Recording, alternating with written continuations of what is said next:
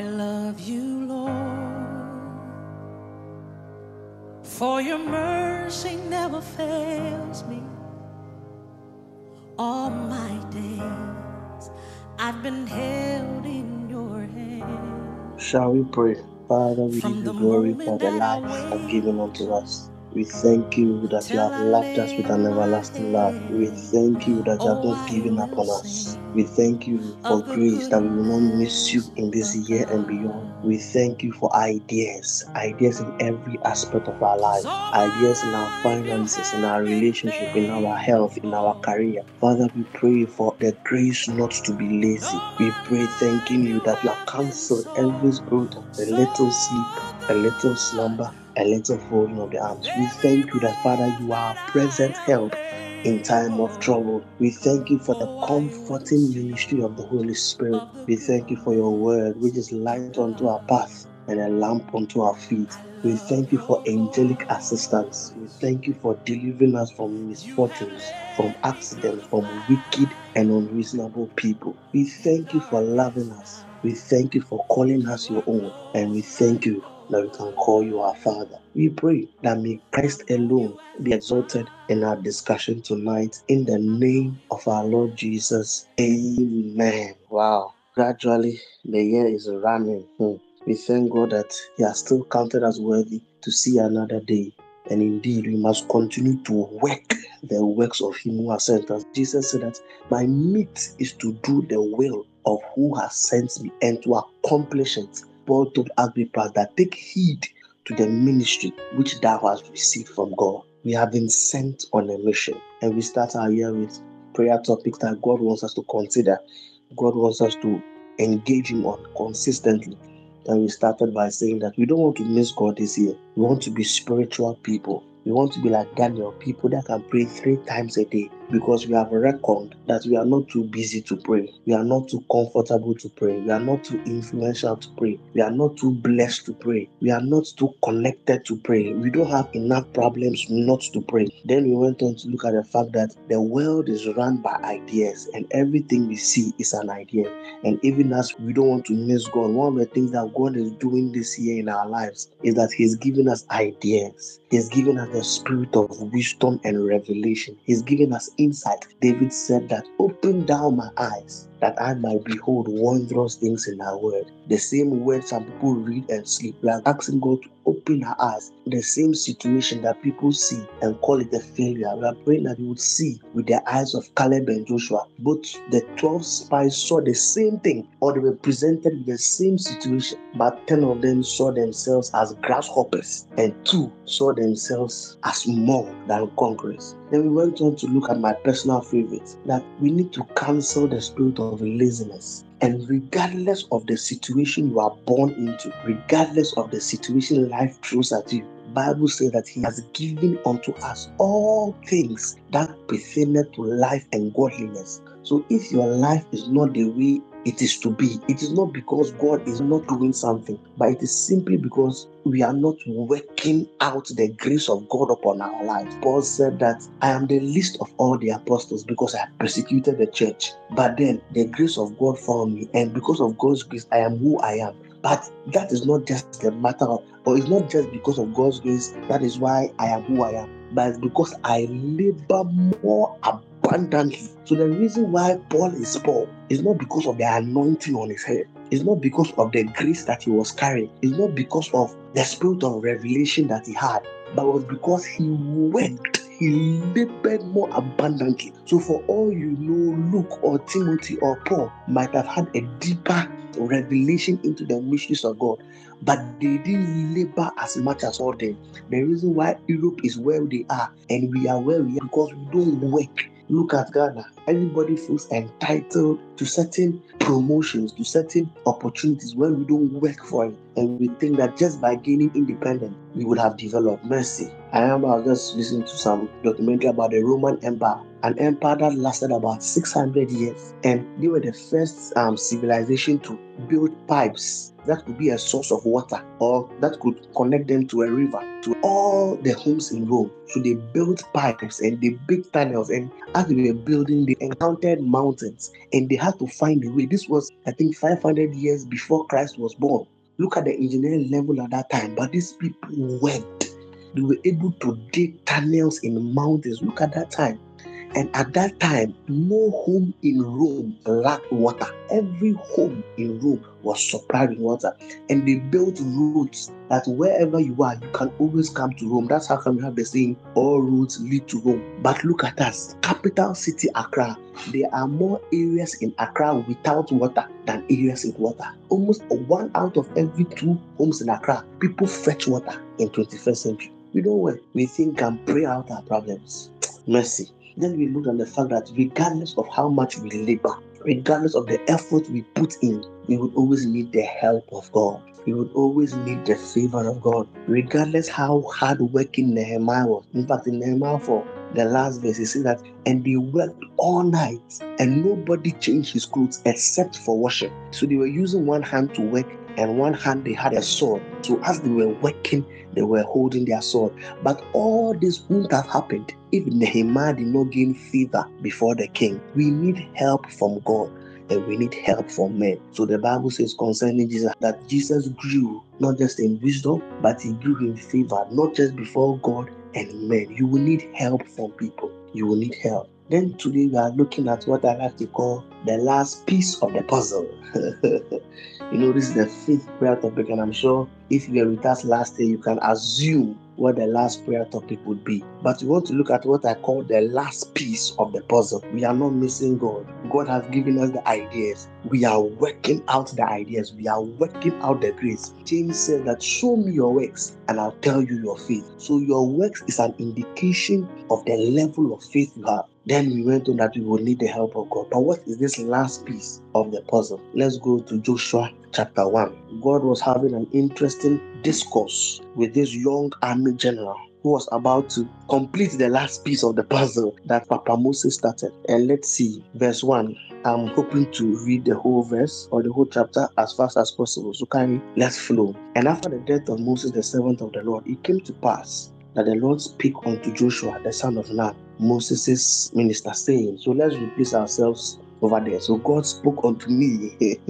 God spoke unto I, Bende. God spoke unto I, Abena. God spoke unto I, Baba. God spoke unto I, Benji. God spoke unto I, Sam.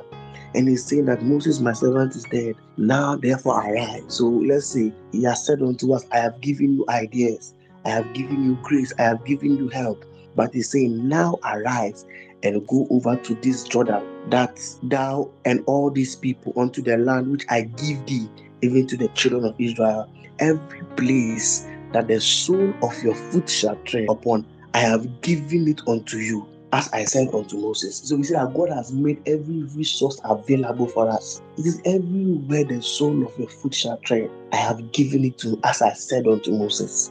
From the wilderness and this Lebanon, even unto the great river, the river Euphrates, and all the land of the Hittites, and the great sea towards the going down of the sun shall be your coast. Remember when we are praying, we said that, ask of me, and I'll give the earth as thy inheritance, and the outermost part as thy possession. I've said also that the anointing is not just for Jerusalem, it's not just for Judea, it's not just for Samaria, but it's for the outermost part of the earth. And God is telling Joshua the demarcations of the promised land. And he's saying that even from the going down of the sun shall be your coast. Verse 5, there shall be no man that shall be able to stand before thee in all the days of thy life. As I was with Moses, so will I be with you. I will not fail thee, nor forsake thee. This is God's word to somebody. And to me, God is saying that the idea he has given me, that global idea he has given me, I will face oppositions, I will face heartbreaks, I will face obstacles, but God is giving me his word that just as he was with Moses, just as he was with Jesus, so also will he be with me. The Bible said that how God anointed the Jesus Christ of Nazareth, the Holy Ghost and with power, how God has anointed me, just as he was with Jesus, so also will he be with me. But now listen to God's instruction. And this is our prayer topic. He said in the verse 6, be strong and of good courage. For unto these people shall thou divide for an inheritance the land which I spoke unto thy fathers to give thee. Verse 6, listen to what he said. Be strong and be courageous. Look at the verse 7. He said, I've already given you the land.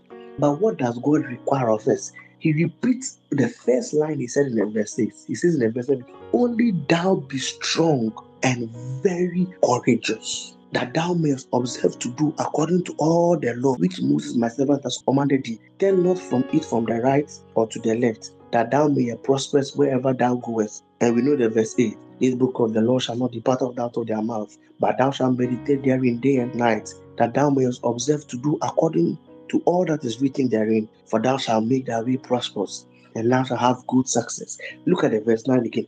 Have I not commanded thee? Be strong and of good courage. Be not afraid. So I'm sure as God was talking to Joshua, he was looking at the facial expression. I tell you, this guy, it seems that I'm speaking too big for him. Joshua is just looking at himself that, hey, Papa Moses could not accomplish this. Am I the one going to do the work? So I'm sure as God was telling him that, oh, meditate upon the law, Joshua's face was looking some way. Then God again repeated in the verse 9, have not I commanded thee? Be strong and courageous. Be not afraid, neither be thou dismayed. For the Lord thy God is with thee wheresoever thou goest. We pull out the verse 19, it's about 18 verses. But let's go to the last verse. Or let's start with the verse 17. According as we hearken unto Moses in all things, so will we hearken unto thee. So the people are talking to Joshua that just as we listen to Moses, we also listen to you. But we all know that these people, they didn't really listen to Moses. They literally drove Moses to his grave.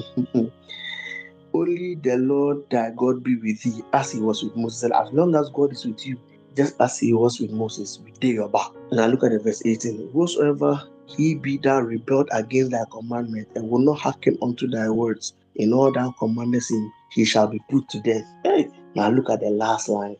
Only be strong and of good courage. Only be strong. In one chapter, God told Joshua about 3 times or 4 times, in the verse 6, in the verse 7, in the verse 9, in the verse 18. God told Joshua the same thing.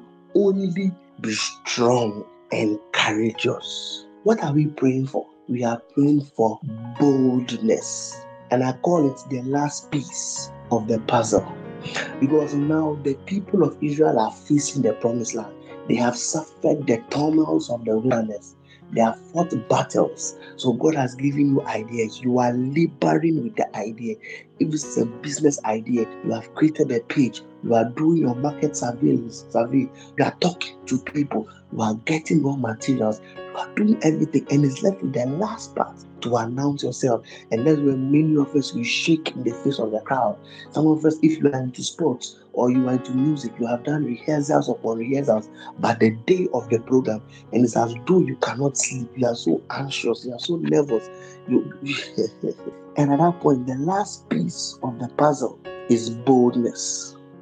Our ideas, our labor, and the help of God would all be in vain if we are not bold enough to take a step. You see, it would amaze you the things people have locked up in their rooms, the ideas, the plans, the decisions, the connections, and it will amaze you how little people are able to do. Just because of timidity, people are not bold enough to step out and execute the word of the Lord or the word that God has given to them. Our boldness doesn't stem from ourselves, but our boldness stems from the word of the Lord to us. So because God told Joshua that because I am with you, you shall take over the land, all I require of you is to be bold and courageous. God was training David at the backside of the wilderness. God brought a lion, God brought a bear. So they were like mid-semester exams. But the day came when Goliath stood before the army of Israel. And at that point, it is not now that David is going to revise his notes. All that God needed David to do was to approach King Saul and say, I will fight Goliath. That was all that God required of David. The boldness of David to fight Goliath. David needed boldness. Nehemiah needed boldness to approach the king and say, King, The walls of Jerusalem are broken down. I need your help. Daniel needed boldness. When the king told his chief servants that give these people what I eat, Daniel and his friends told the chief guy, no, we will not eat from the king's table. Give us water and vegetables. Even the guy was afraid that, hey, if I give you water and vegetables and you do not look like the rest of them, I'll be in trouble. But Daniel was bold enough to tell him that you put us on a test for 10 days. After 10 days, come and do your check. And another time, when they erected the statue and the king gave the decree that at the sound of the trumpets, at the sound of every musical instrument, every knee shall bow. It took the boldness of these three Hebrew men to say that we shall not bow. At that point, it is not your tongue speaking that God requires. At that point, it is not insight and revelation that God requires. At that point, it is not your intellectual prowess. It is not your communication skills. At that point, all that God requires of you is to be bold enough to say, we shall not bow. Boldness is the last step, because many of us, we keep incubating ideas. Hey, and that's one thing I loved about, in quotes, the COVID. It made everybody realize that we have been giving ourselves excuses for not doing the things we knew we had to do. So I think it is a statistic that in the year 2020, a lot of startups shut up because everybody was forced to be bold, because it is by survival, because your company had laid you off. It does not mean that you will cease to eat, you will cease to buy water, you will cease to live. So people were forced into taking bold decisions, starting their ideas, of executing their dreams, of starting to write that book or starting that project. We need the spirit of boldness. So several times, the Bible said that by the mouth or by the word of two or more witnesses, a matter is established. God told Joshua 4 times, only be bold and courageous. And God is telling us in this year 2022, only be bold and courageous to take that step. You see, I'm going to realize that mostly if you are starting something, you will not figure it all before you can start. No matter how well you do your research, you do your investigation, you will never feel prepared enough to start. It is like marriage. No matter how training or counseling you have gone through, you would always feel inadequate when you are going to get married. You will never feel sufficient enough to get married, and it is good. God does it like that so that you know that your sufficiency is of God, not of yourself. You see, most people come and ask you, oh, how are you good in public speaking? I cannot speak in public. I like the way I always shake and I always laugh. I say, every time I'm speaking in public, my stomach does me some way. I also have those feelings, but people don't believe them. I think what I only do is that I just envisage the first 1 minute I come on stage. As for what will happen next, I don't care. It's about how I'll enter. If I can be bold enough to pick up the mic and say, yo, people, what's up? That's all.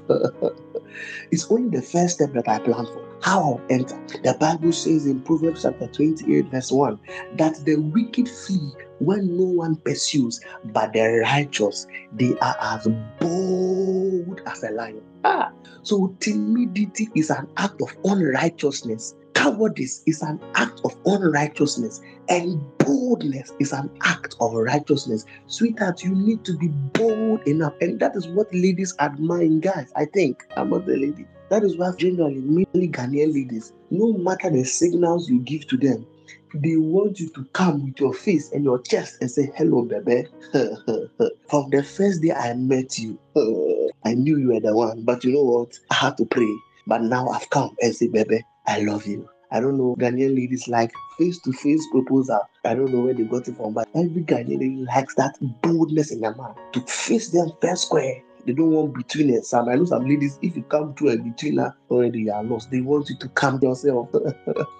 Because boldness is a mark of righteousness. That is why Jesus, or the writer of Hebrews, says that, therefore, come boldly unto the throne of grace. I can tell you, the reason why some of your prayers are not answered is because you went into the throne of grace without boldness. You made God angry. You go there doubting, because you are looking at yourself. Hey, because I stole the meat, I'm not qualified enough to pray. But Jesus, or the writer of Hebrews, says, therefore, come boldly unto the throne of grace and find mercy and grace to help you in time of need. Come boldly. So the word of God for us tonight is boldness. Honey, you need to be bold.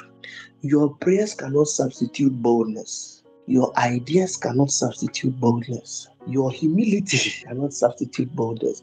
And that's one thing about Ghanaians. I was talking to a friend a few days ago and was telling me about a doctor who had an idea. He wanted to start a particular NGO and he was seeking for funding or help. And he went to a very rich woman who wanted help. And the rich man asked that, how much do you want? And he being a typical Ghanaian, he wanted to be modest. So he asked for something very little. He didn't want to offend the person. And the woman there and then signed the check and gave it to him. And the woman said that, I think Lizzie asked for $5,000. And the woman said that if you had asked for $20,000, I would have given it to you.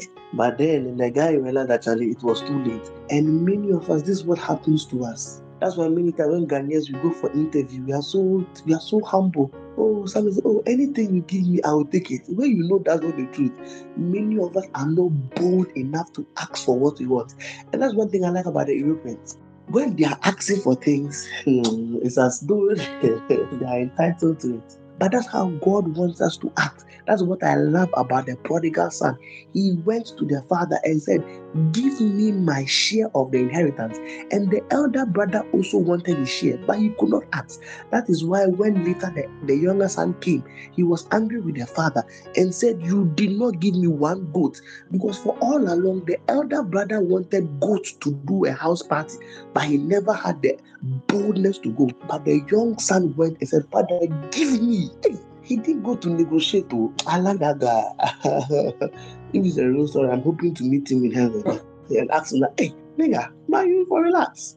He said, give me my share of my inheritance. That belongs to me.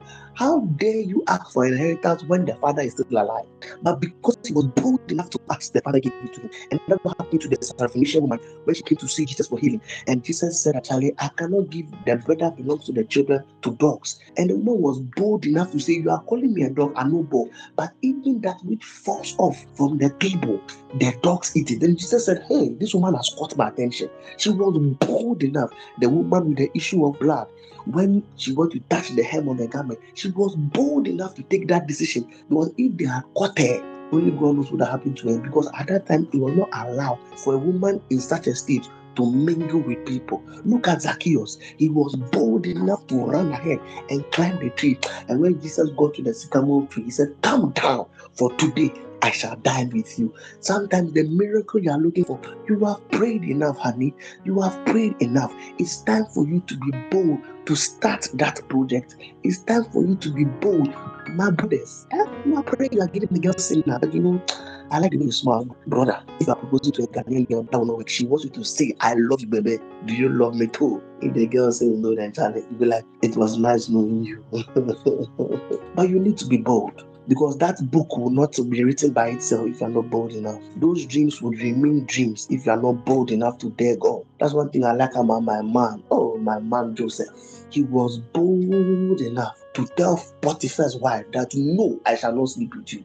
Because he knew that those two dreams were not a result of overeating of banquet the last night. He was bold enough to tell Potiphar's wife, no. Even when Potiphar's wife held him, he was bold enough to run.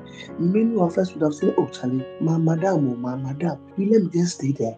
But he was bold enough to run. Even if you take him leaving his garment with the woman, you will need boldness to overcome sin. You will need boldness to achieve the dreams and the ideas that God has given to you. You will need boldness to enter your promised land. That is why God is telling you, only be bold and courageous. Send that email, send that WhatsApp message, apply for that job, go for that training, because the dream that God has given to you, it is not a fallacy, it is a reality.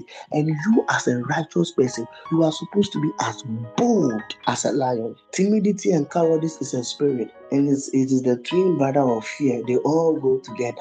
and nothing good comes out of fear. And that is what the devil does. He attacks our boldness with fear. And immediately he sees you are shaking small and said, I have gotten. Boldness is the last piece of the puzzle. Because whether you realize it or not, or whether you appreciate it or not, a Goliath is waiting for you. If you have not met some yet, do not worry. Goliath is waiting for you. A Sambalat and a Tobias is waiting for you. A Haman is waiting for you. Potiphar's wife is waiting for you. Nebuchadnezzar is waiting for you.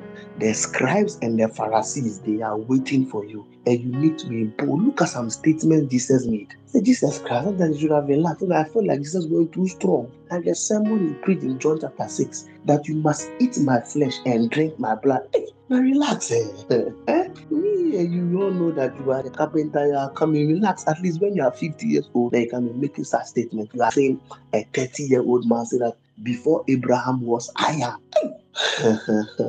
You see, that's how come they were able to tell that the apostles were anointed. Because in John chapter 4, when they caught them and they were supposed to make their defense, Peter said, for we cannot but speak of the things that we have seen and heard. And the people said, and they reckoned that they had been with Jesus, because they knew that there was no way that these uneducated fishermen could have the boldness to stand against the council before them. They knew it must be the anointing. They knew it must be their association with Jesus.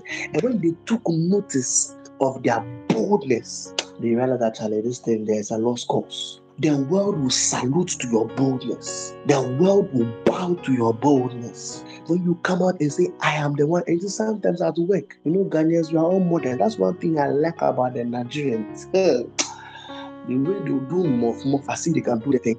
But the Nigerians are generally bold people. They would approach, they would make them move. As for we Ghanaians, we are laid back. You just sit calm. When I was in university, we used to do that a lot. Whenever a lecturer was to give us a surprise quiz or give us an assignment, all we had to do was to incite the Nigerians in the class. And when they arrived, they say, Professor, we will not go do the test, so we will not.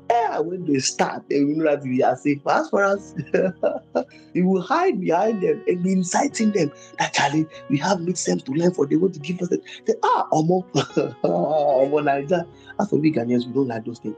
I was like, when we go to work, we always want to, in quote, present false humility. Oh, we dear, we don't like trouble. We are sitting out somewhere. That is why we will bow to the golden statue. That is why we will succumb to Potiphar. That is why we will be like the brothers of David, and we will just be in the army. But David too saw that this uncircumcised, how dare this small boy? I wish you could just picture the situation. David standing before a giant and telling him that you will cut off your head when you are not holding a sword. All you are holding is a sling and stone. How dare David say he's going to cut off the head of a Philistine? I'm sure David had no idea how he was going to do it. That's what they call boldness. And yet again, our boldness stems from the word of God to us. If God has said you should start that business, that is your source of your boldness. If God has given you that idea, that is the source of your boldness. You must start. You must make that move. You must send that email. And brother, you must propose. And sister, you must accept the proposal. Be bold enough to start. And I would just like to end as we look at Esau in Genesis chapter 27, verse 40. You know, after Jacob had stolen, in quotes, the birthright of Esau. Me, I don't think he stole it, because Esau now sold the birthright for a bowl of beans, red soup. But when Esau went, let's read it. Genesis chapter 24, verse 40. I want us to read it from the NIV version because of the particular word that was used. In Genesis 27, verse 40. So now, let's start from the verse 38. Esau said to his father, do you have only one blessing, my father? Bless me too, my father. Then Esau wept aloud. You remember in Hebrews, the writer of Hebrews made reference to this verse that Esau sought after his blessing with many tears. Verse 39, his father Isaac answered him, your dwelling will be away from the earth's richness, away from the dew of heaven, because you know you have already given the blessing to Jacob, the dew of heaven and the grain of the land. You will live by the sword and you would serve your brother. Please, let's take notes. Look at the verse 40. It says, you will live by the sword and you will serve your brother. But look at the next word, the NIV. It says, it puts a full stop and it says, but. So immediately, English, as they will tell us, immediately you see the word but. It means that it's come to negate everything that was said before. I want to appreciate the situation. The father Isaac has blessed Jacob. And we are talking about the particular blessing, the blessings of Abraham. This is not a small blessing, no. And he has already given the blessing to Jacob. And he told him that the blessing, it has gone. And because it has gone to somebody else, you would serve your brother. So imagine he was talking to an African or a Ghanaian in particular. You would have said, my case is finished. I'm married spiritually, socially. There's nothing I can do. You know, when we were doing the parable of the shield manager, the guy did not have self-pity. He did not say, Charlie, at last, my master has caught me cheating, so let me wallow in my situation. But look at what Isaac told Esau. The verse 40, the B part, it says, but. So even though he has given Esau his future, he is giving him a caveat, a backdoor to escape the curse upon his life. And he says that, but when you grow restless, you will throw his yoke from your neck. Isaac is telling Esau that the blessings of Abraham is upon Jacob's life, but there is a way to overcome. There's a cheat code or there's a backdoor. You know, I don't know coding, but those who code, mostly when I watch movies, that's where I'm getting it from. So I don't know if it's true. You know, sometimes when they want to hack into the CIA server, they may be a former agent, like was done something wrong. Maybe an agent who coded the whatever website or the something. Mostly says, I left a back door. So in case he wants some information, I don't know how the back door looks like in coding, but there's a back door to the case. And he told Esau that when you grow restless, you will throw his yoke from your neck. What is Esau saying? That the secret to breaking the curse, the yoke of bondage over your neck, is for you to become restless about your situation. You see, until Ghana and Africa, and until you become restless about your situation, the yoke will continue to be over your head. Until you become restless about the state of your health, the curse of sickness will continue to be over your neck. Until you become restless about the state of finances in your family, the yoke will still be over your head. And until Ghana and until Africa, we become restless, until we become uneasy, until we become uncomfortable about our situation, we would continue to be relegated to the background. Listen, it is not our prayer that will take us to the limelight. We have prayed enough as Africans. In fact, we are still praying. Almost every mountain in Ghana is covered with prayer. But look at what Isaac is telling Esau. He didn't say when you pray for hours. He didn't say when you get revelation. He didn't say when you go for anointing. In fact, if you like go and swim in the river Jordan, you will still wallow in poverty. You will still wallow in sickness. You will still wallow in that state that we learned in Proverbs 24. The farm with thorn, weeds and broken wall. But the antidote to breaking the curse over your neck is when you become restless, when you become uneased, when you become disturbed about your situation. Now let's look at whether Esau really became restless. Now remember, the curse was that you would serve your brother. Now let's look at when Jacob was going to meet Esau. That is Genesis chapter 32. And I think we read this about being left alone. And you know the strategy that Jacob put in place. He had to send people ahead, etc., etc. Now let's look at when Jacob was going to meet Esau after he has wrestled with the man. Genesis chapter 33. Let's look at from the verse 2. Well, let's look at from the verse 1. Jacob looked upon, and there he saw Esau coming with 400 men. So he divided the children from among Leah and Rachel and the two female servants. Verse 2. He put the female servants and their children in front, Leah and their children next, and Rahel and Joseph in the rear. The verse 3. He himself went ahead. Look at what Jacob did. And bowed down to the ground 7 times as he approached his brother. Now, I don't know about you, but When I become a master, I mean in the context of in Ghana, when I have house helps and I am coming home, my house help who serves me, I don't see a situation where when I'm coming home and I'm going to see my house help who's come to pick my suitcase, my $1 billion suitcase, and coming to park my car in my $1 billion garage. I don't see a situation where I'll be bowing down 7 times as I'm approaching my house help. Remember the case, he said that you would serve your brother. I don't see the situation whereby a servant is being bowed to 7 times by the master. Something must have happened. Look at it in the verse 3. He himself went ahead and bowed down to the ground 7 times as he approached his brother. You know, Jacob, for the sake of time, Jacob wanted to give Esau many things. So let's read it in the verse 6. Then the female servant and his children approached and bowed down, and bowed down. Then Leah and his children came and bowed down. Last of all, Joseph and Rachel also bowed down. So everybody is bowing down to Esau. Now look at what happened. Esau asked, "What is the meaning of all these flock and herds I meet to find?" And Jacob is asking, he said, "Is to find favor in your eyes, my Lord." You know, you can say that Jacob was trying to sweet talk Esau because he knew that he left on bad circumstances. But I'm telling you, I don't see a situation where I will try and sweet talk my house help or my garden boy or my chef. Jacob is calling Esau my Lord. Now let's look at it. Maybe let's assume that Jacob there is a deceiver, but now his name is Israel, so he's no longer a deceiver.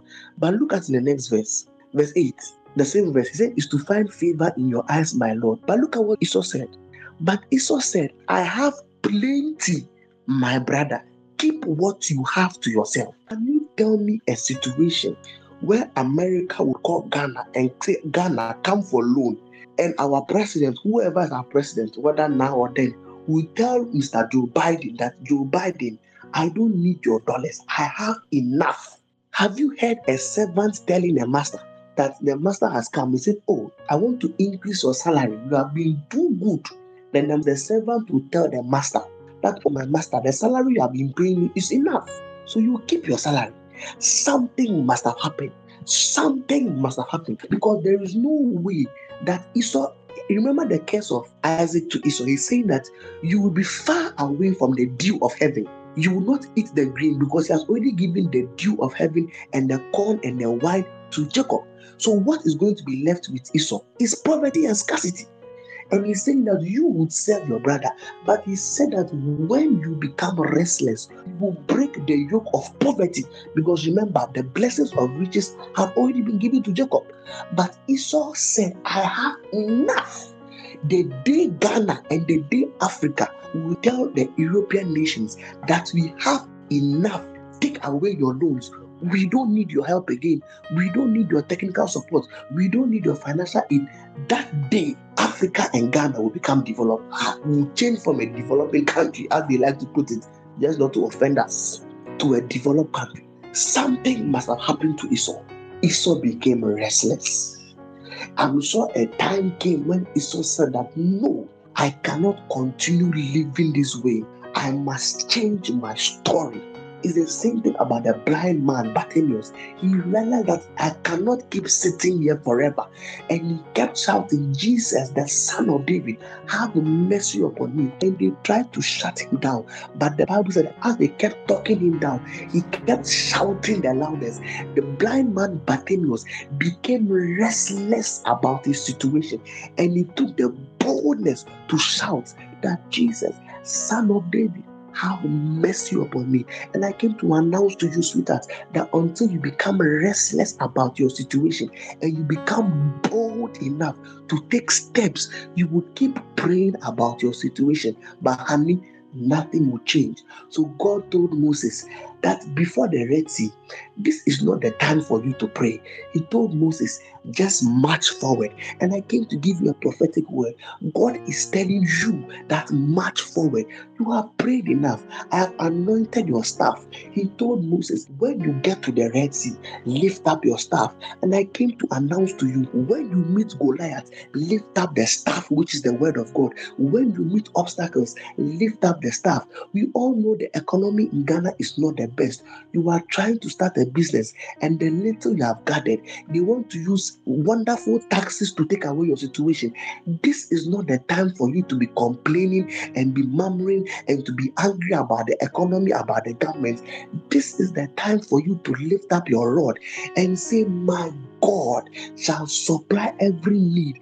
And you don't just end with a confession, but you still take the step of registering your business, of starting your business, of sending your email. You may have seen an offer, and when you look at the qualifications, 8,000 years experience, and you have only 100 years.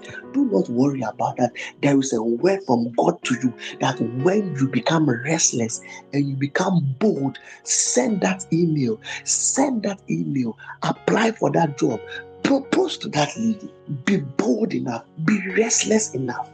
When thou hast become restless, I came to announce to you, you are not angry about your situation yet. That is why you are comfortable. And in case you don't know, let me tell you, it takes effort to become rich.